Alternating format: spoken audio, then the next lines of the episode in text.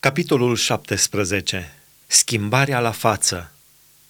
După șase zile, Isus a luat cu el pe Petru, Iacov și Ioan, fratele lui, și i-a dus la o parte pe un munte înalt. El s-a schimbat la față înaintea lor. Fața lui a strălucit ca soarele și hainele i s-au făcut albe ca lumina.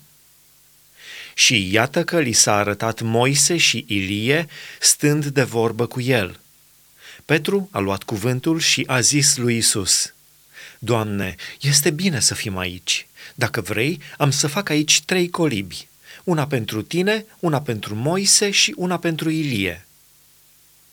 Pe când vorbea el încă, iată că i-a acoperit un nor luminos cu umbra lui. Și din nor s-a auzit un glas care zicea, Acesta este fiul meu prea iubit, în care îmi găsesc plăcerea mea.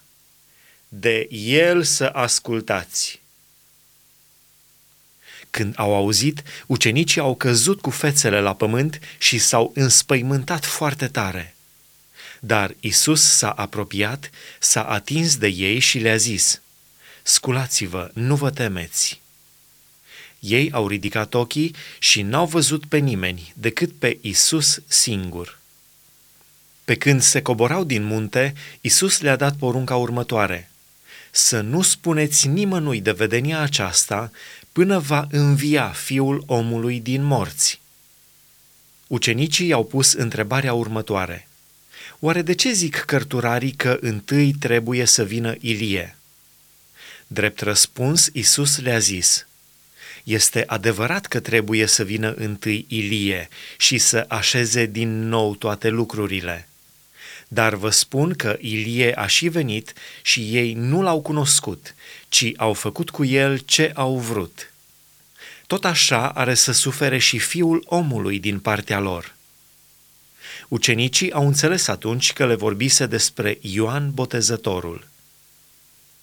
Vindecarea unui lunatic Când au ajuns la norod, a venit un om care a căzut în genunchi înaintea lui Isus și a zis – Doamne, ai milă de fiul meu, căci este lunatic și pătimește rău. De multe ori cade în foc și de multe ori cade în apă. L-am adus la ucenicii tăi și n-au putut să-l vindece. O, neam necredincios și pornit la rău, a răspuns Isus. Până când voi fi cu voi? Până când vă voi suferi? Aduceți-l aici la mine.” Isus a certat dracul care a ieșit afară din el și băiatul s-a tămăduit chiar în ceasul acela. Atunci ucenicii au venit la Isus și au zis deoparte, Noi de ce n-am putut să-l scoatem? Din pricina puținei voastre credințe, le-a zis Isus. Adevărat vă spun că dacă ați avea credință cât un grăunte de muștar, ați zice muntelui acestuia, mută-te de aici colo și s-ar muta. Nimic nu va fi cu neputință. Dar acest soi de draci nu iese afară decât cu rugăciune și cu post. Isus vestește moartea și învierea sa. Pe când stăteau în Galileea, Isus le-a zis, Fiul omului trebuie să fie dat în mâinile oamenilor. Ei îl vor omorâ, dar a treia zi va învia. Ucenicii s-au întristat foarte mult. Isus plătește daria pentru templu. Când au ajuns în Capernaum, cei ce strângeau daria pentru templu au venit la Petru și au zis, Învățătorul vostru nu plătește daria. Ba da, a zis Petru.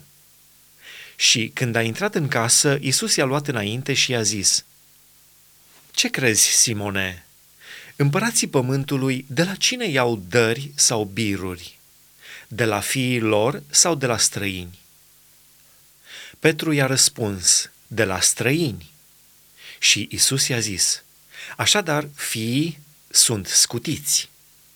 Dar, ca să nu-i facem să păcătuiască, du-te la mare, aruncă undița și trage afară peștele care va veni întâi Deschide-i gura și vei găsi în ea o rublă, pe care ia-o și dă-le-o lor, pentru mine și pentru tine.